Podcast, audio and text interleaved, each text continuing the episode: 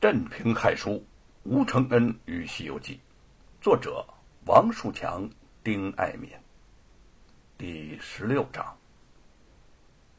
斗转星移，寒来暑往，吴承恩已届不惑之年。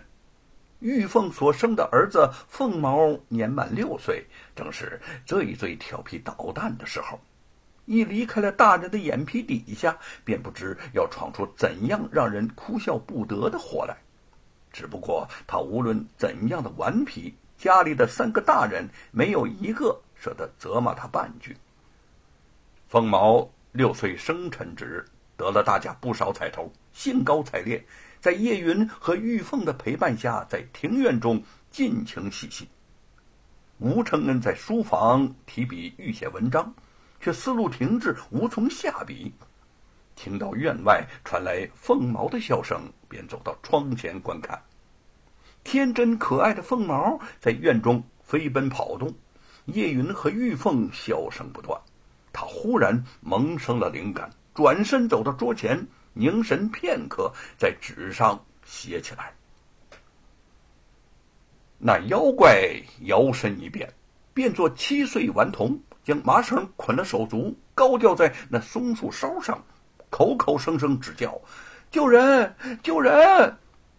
三藏道：“徒弟啊，这半山中是哪里什么人在叫啊？”美猴王上前道：“师父，今日且把这慈悲心略收起收起，待过了此山再发慈悲吧。”三藏只得一答，还未曾坐得稳，只听又叫：“师父救人呐！”抬头看时，原来是个小孩童，赤条条的吊在那树上。三藏便骂行者道：“这泼猴多大背懒，全无有一些儿善良之意。我那般说叫唤的是个人声，他就千言万语只嚷是妖怪。你看那树上吊的不是个人吗？”那妖魔眼中噙泪叫道：“师父啊，山西边有一条松骨涧，呃，涧那边有一村庄。我祖上姓洪，我名叫洪孩儿。歹人白日明火执仗杀进我家，将我父亲杀死，将我母亲抢到山上做了压寨夫人，将我吊在了这棵树上，只叫我呃冻饿而死。嗯，我在此已被吊了三天三夜了。今生遇的师父，若肯大慈大悲救我一命回家，呃，就是黄沙盖面也不敢相忘。”三藏闻言认了真实，就叫八戒解放绳索救他下来。那怪道：“师父啊，我手脚都掉麻了，腰胯疼痛，叫你这大徒弟驮我吧。”美猴王呵呵笑道：“我驮，我驮。”那怪暗自欢喜，就在半空里弄了一阵旋风，将唐僧射去了，无影无踪，不知射向何方，无处跟寻。美猴王便做三头六臂，往东打一路，往西打一路，两边不住的乱打，打出一伙穷神来，跪在山前叫：“嗯，山神土地来见。”美猴王道：“怎么就有许多山神土地呢？”众神叩头道：“呃，这山中有一条涧，叫做枯松涧，涧边有一座洞，叫做火云洞。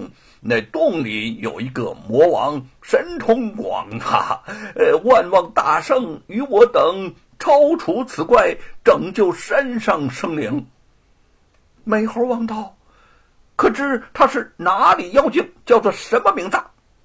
众神道：“呃，说起他来，或者大圣也知道，呃，他是牛魔王的儿子，罗刹女养的。他曾在火焰山修行了三百年，练成三味真火，乳名叫做红孩儿，好叫做圣婴大王。”话说呢，六健将出东门，径往西南上一路而走。美猴王心中暗想道：“他要请老大王吃我师父，老大王断是牛魔王，且等老孙我变作牛魔王，哄他一哄，看是何如。他摇身一变，就变作个牛魔王。那六个小妖哪里认得真假，也就一同跪倒。不多时，找到了本处。红孩儿朝上叩头道：“孩儿不才，昨日获得一人，乃东土大唐和尚，于南不敢自食，特请父王同享唐僧之肉，寿延千计。”梅猴王道：“我近来年老，你母亲常劝我做些善事，我想无甚做善，且斥些斋戒。”姚王道：“不知父王是长斋是月斋？”行者道：“也不是长斋，也不是月斋，唤作雷斋，每月只该四日。”那妖王闻言，心中暗想道：“我父王平日吃人为生，怎么如今又吃起斋来了？可疑。”又道：“我前日闲行，忽逢到张天师，他见孩儿生得五官周正，问我是几年哪月哪日哪时出世，而因年幼记得不真，今请父王正欲问此。”美猴王闻言道：“我因年老，连日有事不随心怀，把你生时偶然忘了，且等到明日回家问你母亲便知。”妖王道：“父王把我八十时常不离口论说，说我有同天不老之寿，今日怎么倒忘了呢？岂有此理，必是假的。”火云洞外，红孩儿口里放火，美猴王急忙逃走。半空中彩云飘来，云中观音菩萨现身，将手中的玉净瓶抛下云端，瓶中水瞬间就扑灭了大火。美猴王回身一棒打死了红孩儿。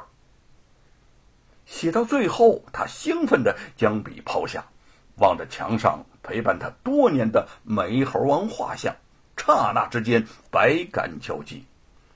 四年了，为了重写《西游记》，他在这间小小的书房之中已经足不出户，整整四年了。如今他终于写完了，恨不能像书中的美猴王一样飞到天上去，大喊一声，让天下人都知道。叶云、于凤，你们快来呀！这声大喊也算了解心事儿了。